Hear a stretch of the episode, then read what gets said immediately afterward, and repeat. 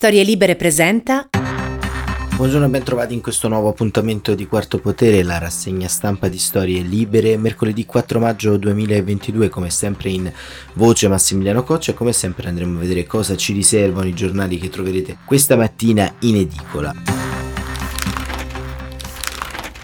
Una rassegna stampa eh, ricca di considerazioni quest'oggi perché nella giornata di ieri il Presidente del Consiglio italiano Mario Draghi si è recato a Strasburgo nell'assemblea plenaria mensile e senza mezzi termini ha pronunciato un discorso fondativo o rifondativo dell'Europa, ha puntato il dito ovviamente contro l'aggressione eh, russa all'Ucraina, però ha cercato, mm, in virtù di questa situazione emergenziale, di stendere una sorta di piano operativo per eh, l'Europa che anche l'Italia sta ricostruendo. E il Corriere della Sera apre sulle richieste appunto congiunte del Presidente del Consiglio Mario Draghi e di Emmanuel Macron, Draghi e Macron ora tregua.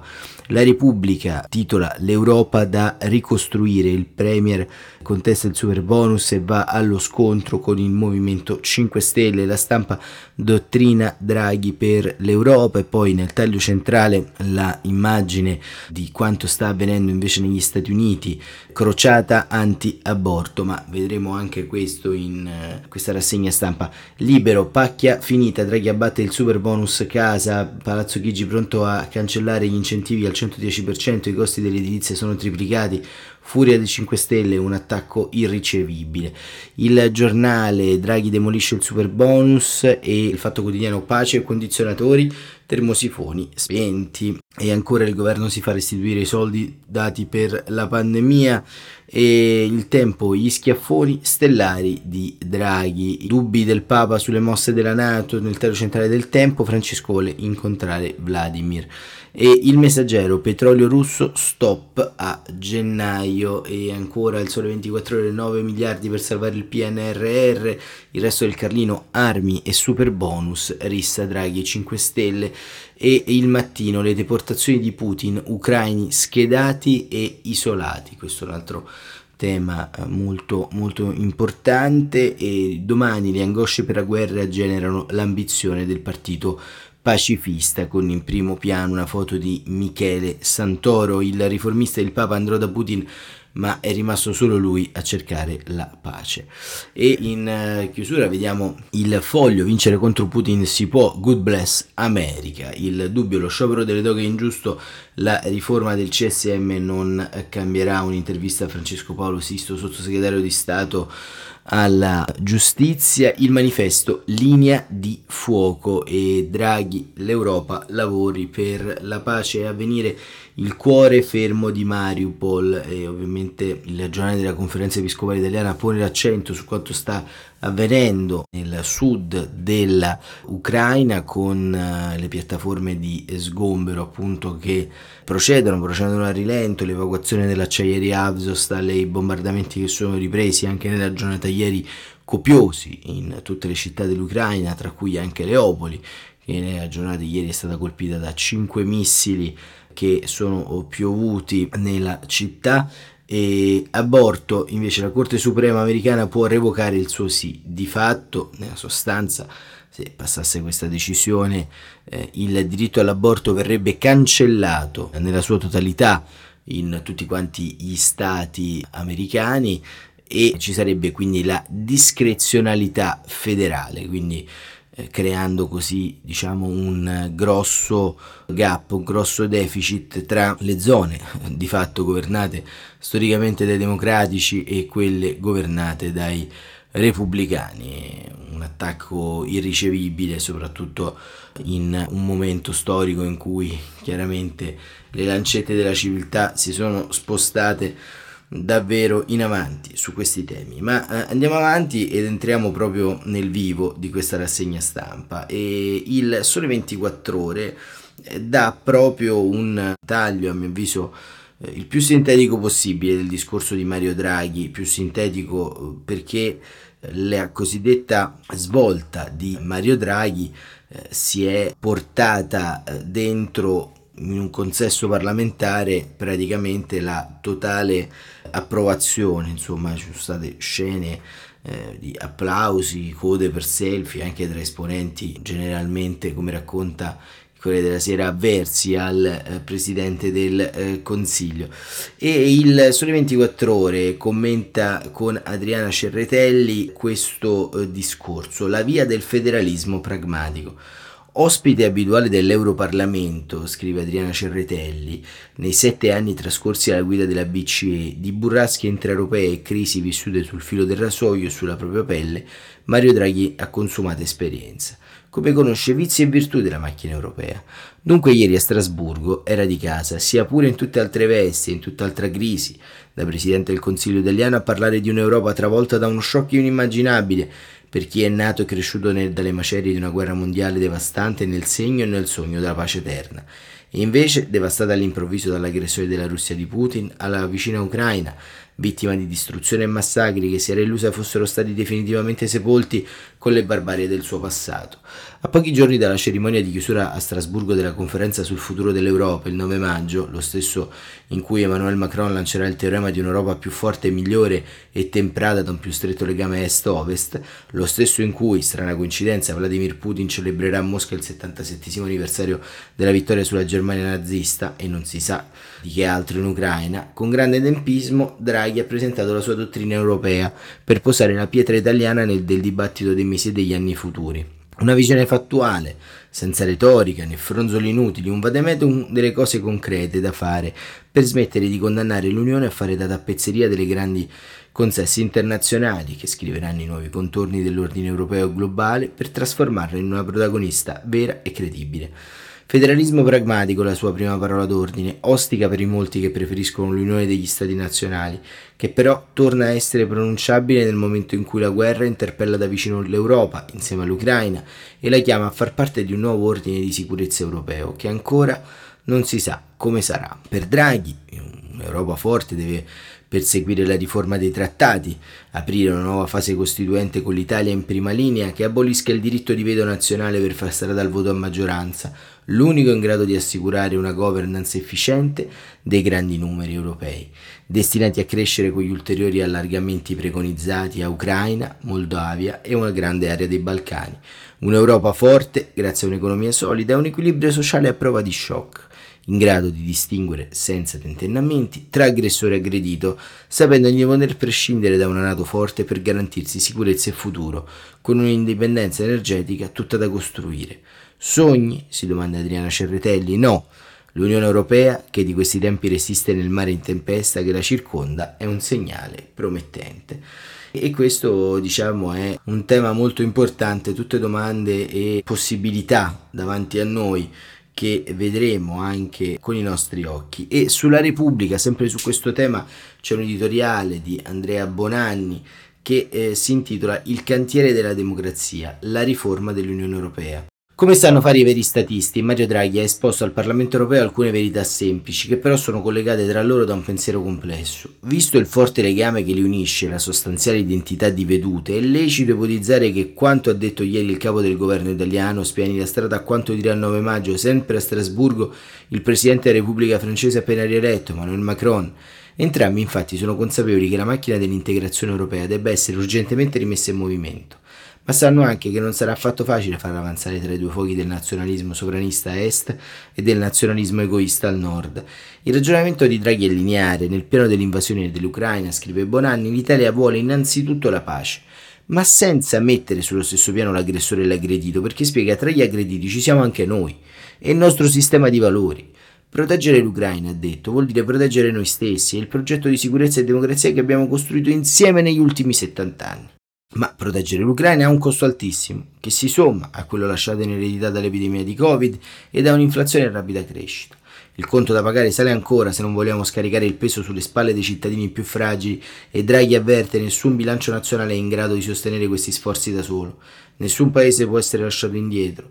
Gli strumenti per rispondere a queste emergenze devono dunque essere europei sul modello di quanto già fatto nel Next Generation EU, che ha creato per la prima volta un debito comune la conclusione di questa esposizione è semplice. Per rispondere alle sfide economiche così come a quelle politiche di sicurezza, l'unica soluzione è l'Europa. Le istituzioni europee, ha detto Draghi, hanno servito bene i cittadini, ma sono inadeguate per la realtà che si manifesta oggi davanti. Abbiamo bisogno di un federalismo pragmatico che abbracci tutti gli ambiti colpiti dalle trasformazioni in corso, dall'economia all'energia, alla sicurezza. Se ciò richiede l'inizio di un percorso che porterà alla revisione dei, dei trattati, lo si abbracci con coraggio e con fiducia. Sembra tutto ovvio, scrive Bonanni, ma non lo è affatto. L'Europa ha trovato una inaspettata unità emotiva nell'affrontare la prima pandemia e poi l'invasione dell'Ucraina. Ma l'unità politica è ben altra cosa. Riformare i trattati in senso federalista, sia pure pragmatico, comporta l'abolizione del diritto di veto. Per i sovranisti dell'est europeo questa è pure eresia. Sull'altro fronte, estendere la responsabilità finanziaria dell'Europa per sostenere gli oneri economici e sociali della crisi che incombono vuol dire rendere sistematico ricorso a un debito europeo ed anche questa è un'eresia che alcuni governi autodefinitisi frugali, dall'Austria all'Olanda alla Svezia a un pezzo dell'establishment tedesco, respingono con sdegno. Ma nel momento in cui si propugna un rapido allargamento dell'Europa ai Balcani occidentali e anche all'Ucraina, Draghi propone dunque un approfondimento delle integrazioni che egli sa benissimo può essere condiviso solo da un ristretto numero di paesi. Può sembrare una contraddizione, ma è solo apparente e qui sta la complessità del suo pensiero. Egli infatti è consapevole che le varie Europe divergenti rispetto al suo programma di federalismo pragmatico in questo momento di crisi hanno più che mai bisogno di restare unite. I nazionalisti dell'Est non sono e non possono pensare di tenere testa da soli alla minaccia russa e infatti il gruppo di Visegrad che per anni li ha uniti e si è praticamente dissolto ma neppure i ricchi egoisti del nord, per di più in un momento di involuzione e ridefinizione del processo di globalizzazione dell'economia, possono pensare di fare da soli. I venti di guerra che soffiano sul continente spingono anche loro ad abbassare la testa dagli egoismi nazionali. Se dunque c'è mai stata una contingenza storica che può consentire all'Europa di fare il salto di qualità in seguito a due anni, questa si sta manifestando ora.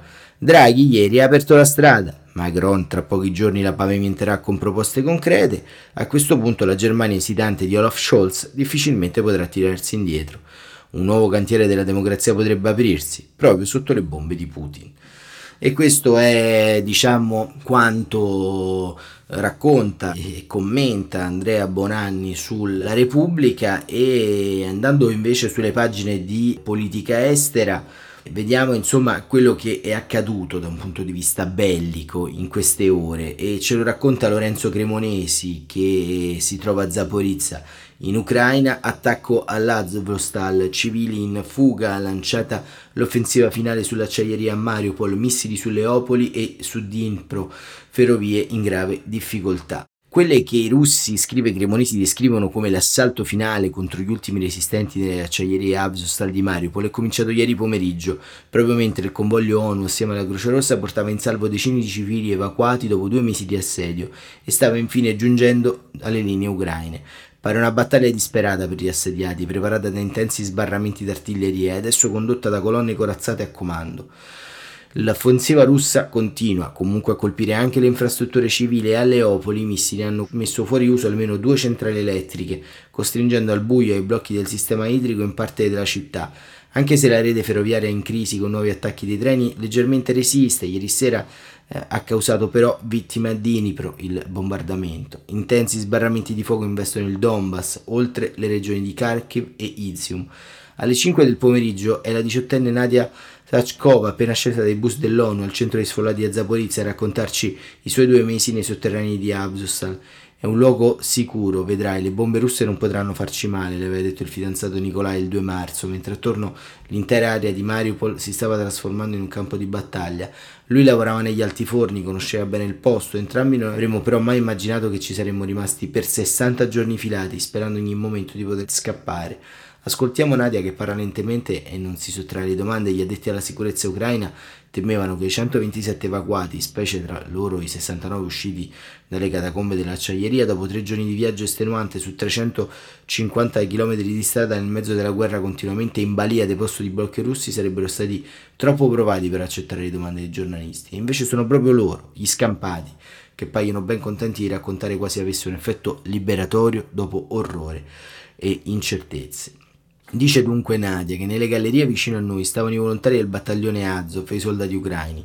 Il 6 marzo le bombe sono diventate incessanti, noi abbiamo dovuto organizzarci, facevamo a turno per cuocere il cibo su un fornelletto all'entrata della nostra galleria. L'8 marzo ero fuori con una donna, scoppiò vicinissimo a noi una granata.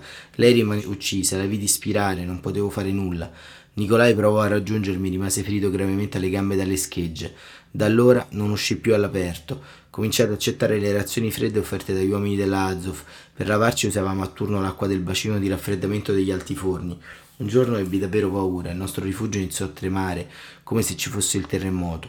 La polvere ci toglieva il respiro, c'era la gente che gridava, i bambini piangevano. Ci dissero poi che c'era stato un intenso bombardamento aereo mirato proprio sul nostro settore. Si adattano alla semioscurità, non c'è nessun collegamento con l'esterno, non sanno che la loro città viene gradualmente ridotta a macerie. Lei neppure può andare a trovare Nicolai che sta nell'ospedale da campo, ma il tunnel per raggiungerlo al suo rifugio è stato ostruito. Nel nostro ricovero, continua Nadia, una trentina di persone dieci bambini, mangiavamo assieme patate, riso e pasta e tanto scatolame, però negli ultimi tempi le riserve stavano assottigliandosi. Le fai comarche che è arrivato qui con la eh, sorellina e la mamma. Sono gli stessi soldati che portano il rancio e regolarmente passano tra la gente per cercare di sollevare il morale con qualche battuta, che il 29 aprile avvisano delle possibilità del convoglio ONU per i civili. Non riguarda circa i 2000 combattenti nei loro 500-600 feriti, nessuno è in grado di confermare le cifre, infatti nessun soldato si muove. Anche circa 200 civili, per motivi non chiariti, scelgono di restare. Accettano invece un centinaio tra donne, bambini e anziani, racconta ancora Nadia. Alle 10 della mattina del primo maggio i volontari dell'Azov ci hanno accompagnato tra le macerie, sino al muro perimetrale dell'acciaieria. C'era un silenzio irreale. I russi hanno atteso che uscissimo per poi sono ripresi gli spari. La prima notte la trascorrono nel villaggio di Bezinmen. I russi cercano di convincerli a non andare all'ONU e 32 accettano. In questa fase convulsa che secondo il sindaco di Mariupol si perdono 11 bus. La rappresentante dell'ONU, Osnat Ulbrani, non ha confermato la vicenda e si è limitata a ribadire che oggi proveranno con un altro eh, convoglio. E questo diciamo è il eh, pensiero e il racconto di Lorenzo eh, Cremonesi da quello che, che avviene a Mariupol. Ma questa rassegna stampa la chiudiamo con un'iniziativa e un commento sostanzialmente di tre tra docenti, politologi e esperti e sono Natalie Tocci, Andrea Gilli e Nona Michelizze che avete sentito anche in Quarto Potere. No ai talk show, il rifiuto dei ricercatori, mai più in tv con i propagandisti di eh, Putin. Tocci, Gilli e Michelizzi hanno declinato l'invito di Floris e anche il PD spinge i suoi a disertare. Rifiutarsi se in studio ci sono propagandisti russi. Per adesso è solo un germoglio, il classico granellino di sabbia nella macchina infernale dei talk a caccia di chi la spara più grossa sulla guerra in Ucraina, un'inedita forma di disobbedienza civile, destinata però, scrive Giovanna Vitale, se dovesse far scuola, a mettere in crisi il circo Barnum di strateghi opinionisti sponsorizzati da Putin, diventati ormai padroni assoluti dei palinsesti TV. L'hanno inaugurata tre ricercatori specializzati in geopolitica e nel suo piccolo pure il PD che dopo il comiziaccio di Lavrov su Rete 4 ha suggerito ai suoi parlamentari di disertare le trasmissioni che offrono la ribalta a politici e giornalisti colpiti dalle sanzioni europee. Stasera, ieri, io, Nona Michelizze e Natalie Tocci non saremo in tv. Ci hanno invitato ma abbiamo declinato, ha annunciato su Twitter Andrea Gilli, docente al Defense College della Nato, l'università appunto eh, atlantica fra i più gettonati esperti del settore. Il problema è Nadana Frickson, giornalista tra virgolette della TV del Ministero della Difesa russo, spiega il professore. Danno nome e cognome al rifiuto opposto a Giovanni Floris. Gili ci ha riflettuto molto, d'ora in poi, se scorrendo la lista degli ospiti scorgerà qualcuno riconducibile al regime di Mosca, lui si sottrarrà, perché ci si può confrontare sulle opinioni, sulle interpretazioni, dice Gili, sulle soluzioni, ma non con chi diffonde dati falsi preparati direttamente dall'ufficio propaganda del Cremlino e anche una questione di rispetto verso giornalisti, ricercatori e docenti russi che rischiano il carcere per il semplice dissenso. Concorda Natalie Tocci che dopo aver firmato per quattro puntate a Piazza Pulita ha deciso di sfilarsi. Stiamo scivolando verso una deriva pericolosa che conduce dritto a della disinformazione, osserva la direttrice dell'Istituto Affari Internazionali di Roma. Mettere sullo stesso piano il vero e il falso insiuni al dubbio nel vero e nel falso. Perciò di condividere la scena con chi distorce fatti e ripiega il verbo di Putin, lei non ne ha più voglia e non ne venissero a parlare di share, io credo che dietro alcune scelte si nasconda piuttosto il lento lavoro di influenza della Russia. C'è qualcosa di bizzarro nel fatto che tutto d'un tratto siano emersi esperti come Orsini mai visti e né sentiti prima. È lo stesso sospetto che agita Nonna Michelizza, ricercatrice georgiana dello IAI. Tutti si lamentano che i media italiani appoggiano troppo il mainstream occidentale, mentre se guardi la TV ti accorgi che ci vanno soprattutto quello che dicono è vero, Putin è un aggressore ma, e quel ma serve per propinare la versione del Cremlino.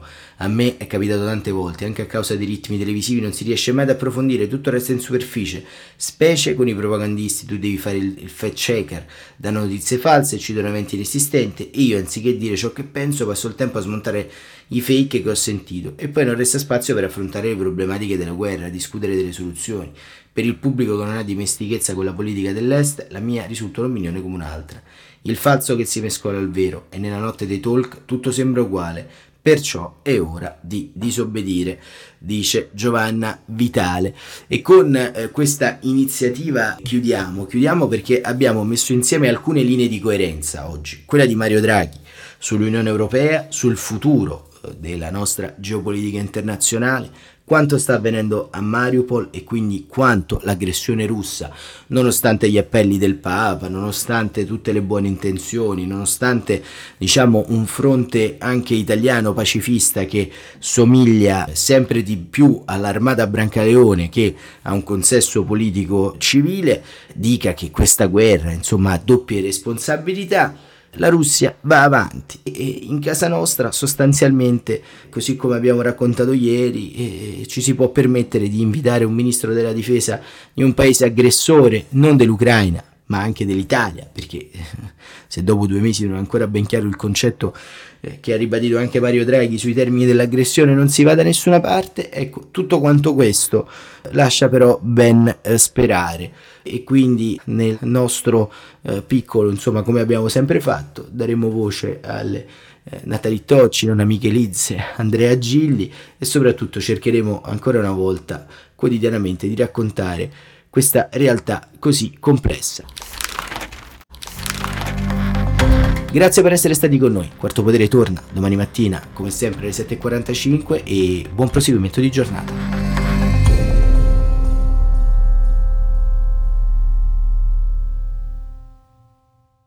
Una produzione storielibere.fm di Gianandrea Cerone e Rossana De Michele. Coordinamento editoriale Guido Guenci.